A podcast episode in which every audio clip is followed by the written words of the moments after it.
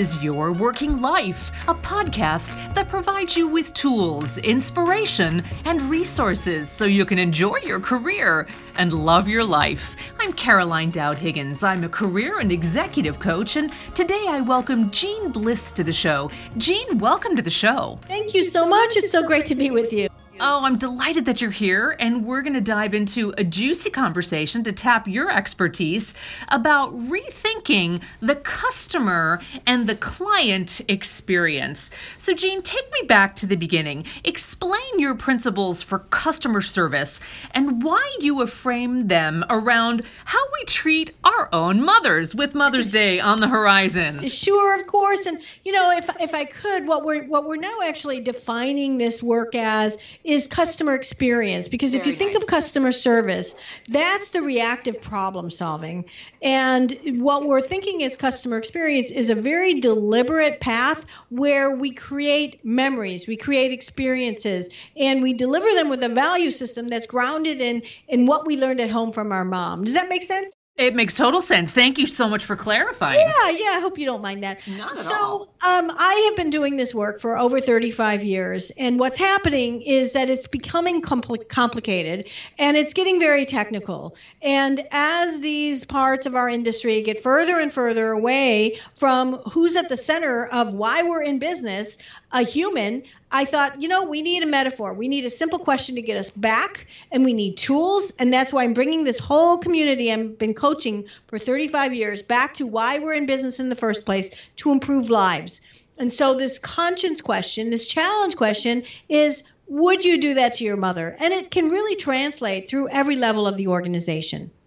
Oh, I love that. And thank you so much for really helping us understand it's an experience. And, you know, to that end, Jeanne, you know that so many companies, despite their very good intentions, end up really annoying and aggravating the customer rather than delighting them. Why is that? And how can they flip that switch? Well, and you're so right. You know, what, what, what I try to do throughout the book in a very deliberate way is give, you know, the benefit of the doubt. No company builds an experience that's lousy or frustrating for the customer. But a number of things occur. We um, create rules inadvertently to, to be able to control or manage processes or approaches. And yeah. what these rules actually do is get in the way of your employees deliver value. And they're random or arbitrary rules that were created for one point in time, but don't necessarily scale or don't necessarily apply to customers. The other thing that's occurring is that the best companies now are understanding that hiring, like marriage, for example, is the most important decision you make in your professional life. Right. We need right right? So we need to hire people who who you know the best companies are doing what i call looking for the human behind the resume. You know one of my favorite old stories uh, for example is the ceo of, of ihop takes her senior executives for breakfast at an ihop restaurant because she wants to see how they treat the wait people. Yeah yeah. Um, and and there's a deliberateness, and there's eight case studies in this first chapter, which is all about enabling employees, and that chapter is called "Be the Person I Raised You to Be." But it's not enough about hiring good people. You need to get out of the way, um, provide them in, with information. You know, Carolyn, when you when you call up a phone a phone tree or a, a, company and they don't know who you are, you say to the frontline person, Don't you know I've called three times or I've been in 20 of your stores or I'm worth this much as a customer? Well, guess what? They don't because a company hasn't united that information to let that person deliver that moment for you you know you you pose this beautiful question with your clients and you have them ask would you do that to your mother? So how does that change their their frame of mind and the way they approach the customer experience well, and, and it's true. So at the front line, you know, this can apply to, I, I think of it as three kind of blocks of people inside of an organization, certainly more complex than this, but my goal is to simplify a little. At the front line, you know, yes, you've got, let's say, an insurance client on your phone or customer, and you unfortunately have to turn down their claim, but you can choose your tone, your empathy, your approach, your ability to guide and steer them toward a better outcome next time. Or you can be a policy cop, deliver what you have to do technically, and hang up the phone. So, would you do A or B to your mother, right? Right. So at the front line, it, it, it, it's about your own personal conduct. Yes, you can't change that policy. That gets to the senior level people. Would you impose that policy that you're making that front line uphold? You know, would you turn down your mom's warranty claim three days out of warranty? Well, no, you wouldn't. But in able to make that live with your front line, you need to do a number of things. You need to hire people differently. You need to trust them. You need to give them the data to make a judgment call. And then you need to reward them for making the right decision. So leaders have to enable that front line to go beyond just their attitudinal goodness, right? Absolutely. And I'm, I'm so grateful that you're saying, look, this isn't just the frontline customer oh, service in the trenches, right? This is throughout the org chart, top to That's bottom. Right. And, and for the middle of the organization, where a lot of what I call the spaghetti bowl experiences occur. In fact, the second chapter, the second big chapter is called Don't Make Me Feed You Soap. Right. And in those soapy moments are the things that occur because our silos, in a very well intentioned way, are doing their work. Again, they're not meaning to drop the customer between, you know, I call it the Bermuda, tri- the Bermuda Triangle of experiences. But let's say you don't make your flight on an airline there's no one there necessarily uniting the company in how to rescue you or take care of you. And let's say your power goes out. Is your power company keeping you up to date? You know, one of the questions I ask in that soap chapter is Would you put your mom through your phone tree? Yeah. These are those put up your dukes moments we inadvertently, again, good people working hard separately create these moments and and that's where the middle of the organization what, what, a lot of what's happening now is we're redesigning experiences, but these this redesign has to start with the human, the empathy, the emotion, and you know, mom or someone you love is a metaphor to say, how would you redesign what you're doing to make life easier for that person? So, Jane, let's take a deeper dive. You write so beautifully, and I know you coach leaders to think about the culture of no bias, and that has to oh. be part of the leadership ethos. Tell us more what that means, and perhaps share an experience with a client or a company. You don't have to name anyone specifically, but you know something that's working. Of course. Well, and you know what's interesting is that bias exists inside of all of us. It's right. it's it's kind of we are human and uh, we have lived through a series of filters from where we're raised or who we are or our childhood experiences or whatever. And those filters uh, create how we respond and create how we react to things. Um, and you know, we've just gone through, for example, very public the Starbucks situation. Yeah. I was um, interviewed on that, and and they're working around that. But this isn't going. This isn't anything that's going to change overnight. You know, people. This is leadership. It's education. It's supporting people. Um, one of the great stories in the book that I thought was super intriguing. Um, what is is a company called ThirdLove, and they actually create garments for women and really really interesting product development story you know you're a woman i'm a woman we we buy, we buy undergarments um, and the the undergarment one of the traditional colors is called nude mm-hmm. Yep. But traditionally, this color is a pinkish beige. Right. Right. And and that only kind of fits maybe one or two of our body colors. Very true, and a limited number at that. Yeah. Yes, that's right. And and so what i love about this and again product development isn't the only place but i love that there was this awareness. And so third love created five different colors. They call them the new nakeds. Oh, so nice. it's this inclusiveness.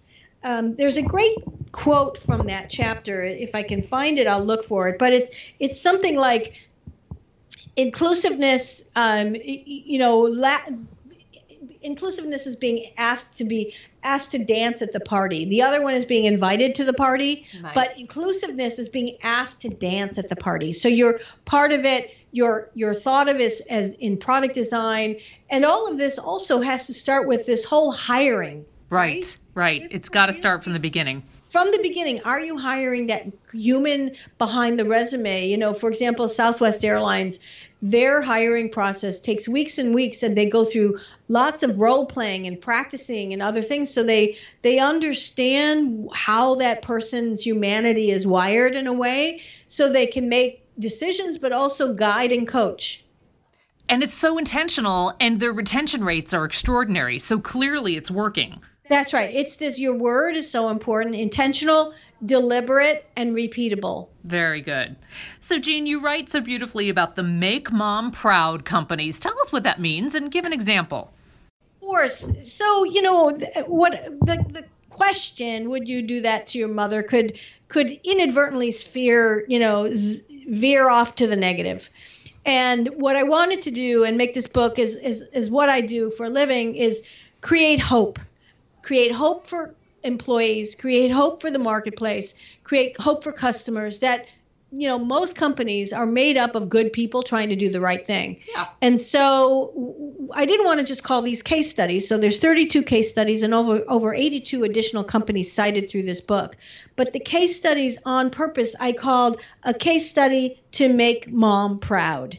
And that's really you know hope in a page that you can then evaluate through the next page to the right of it called the mom lens where you you you determine are you doing that or not? Uh, a great case study i love is in the chapter the third big chapter called put others before yourself which is where you redesign your business by enabling your customers to achieve their goals there's a company in Canada called Mayfair Diagnostics. So let's say your doctor wants to make sure you're okay, and so they hire you to go. They they write a prescription or order for you to go have filming of your bones or you know whatever it is. Now all of us, as soon as that thing is ordered, what are we? What what happens to it? What's our first emotion? Fear, worry, concern. Sure. We don't know how it's going to happen. So, what Mayfair did was they went to school on the emotion of preparing for that experience, but also the arrival at that clinic. Ah. And okay. what they learned, you know, any healthcare environment you go to, right? You go to the desk, you're kind of peering over the desk, you see the top of the head and somebody keying and you say hi i'm here and they either look you in the eye or hand you the paper without looking at you.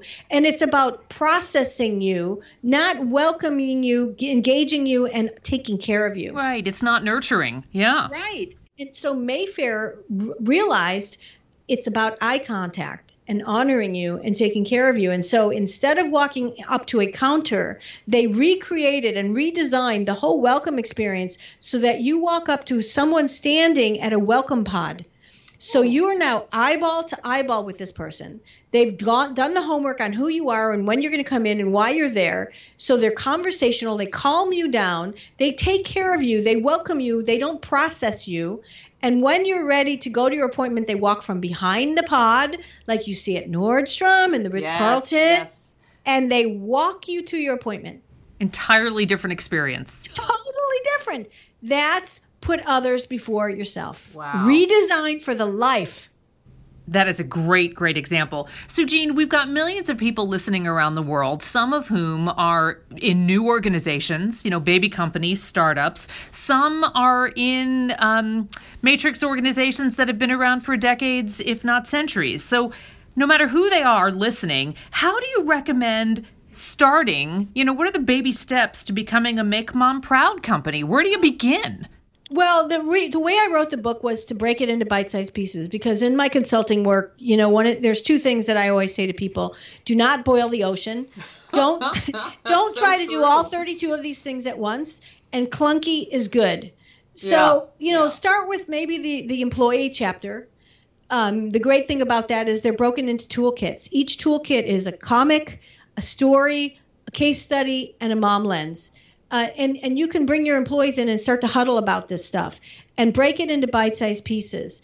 And this will enable you to do one thing get it done talk about it move on to the next thing. Because what we know is you need to do it for people to understand it and feel it and get hope from it and I love the example that you shared about the Canadian company too, because they knew what they wanted and then they reverse engineered it to figure right. out, right? So I'm I'm hearing your great wisdom of, you know, what's the experience that you want the customer and then design it.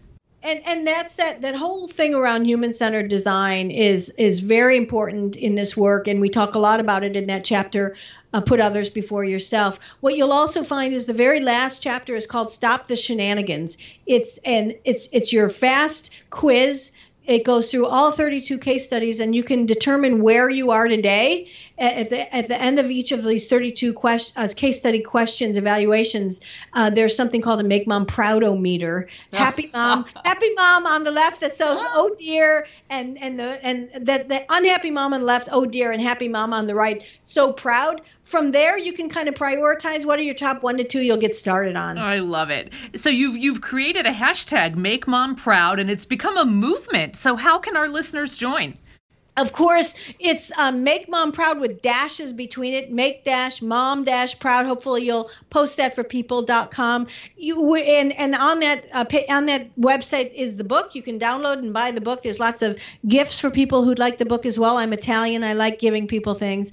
And then the other joyous thing we're doing is, you know, we're marching toward Mother's Day. If you feel like it, post a picture of your mom how Aww. she inspires you, Lovely. and what you do in business to make her proud. Oh, that's incredible. Well, Jeanne, I am so delighted to have you on the show. You are a wealth of information, and I'm just so grateful. I learned a lot today. Let me tell our listeners all about your book. It's called Would You Do That to Your Mother? The Make Mom Proud Standard for How to Treat Your Customers by Jeanne Bliss. And of course, it's at all major book retailers and, of course, online at Amazon. And we highly recommend it. It's terrific. I've got it in my hand. And Jeanne, thank you for your time and your expertise today. What a treasure you are. Oh, thank you. It's such a pleasure to be with you. You too, my dear. I hope our paths cross again soon. And I want to remind all of you if you enjoyed today's show, subscribe on iTunes or SoundCloud, and even better, leave us a review and let me know what career development questions or themes you'd like to hear more about in the future, and we'll consider them for a new show. You can find me on Twitter at C. Dowd Higgins. I'm Caroline Dowd Higgins. Take good care.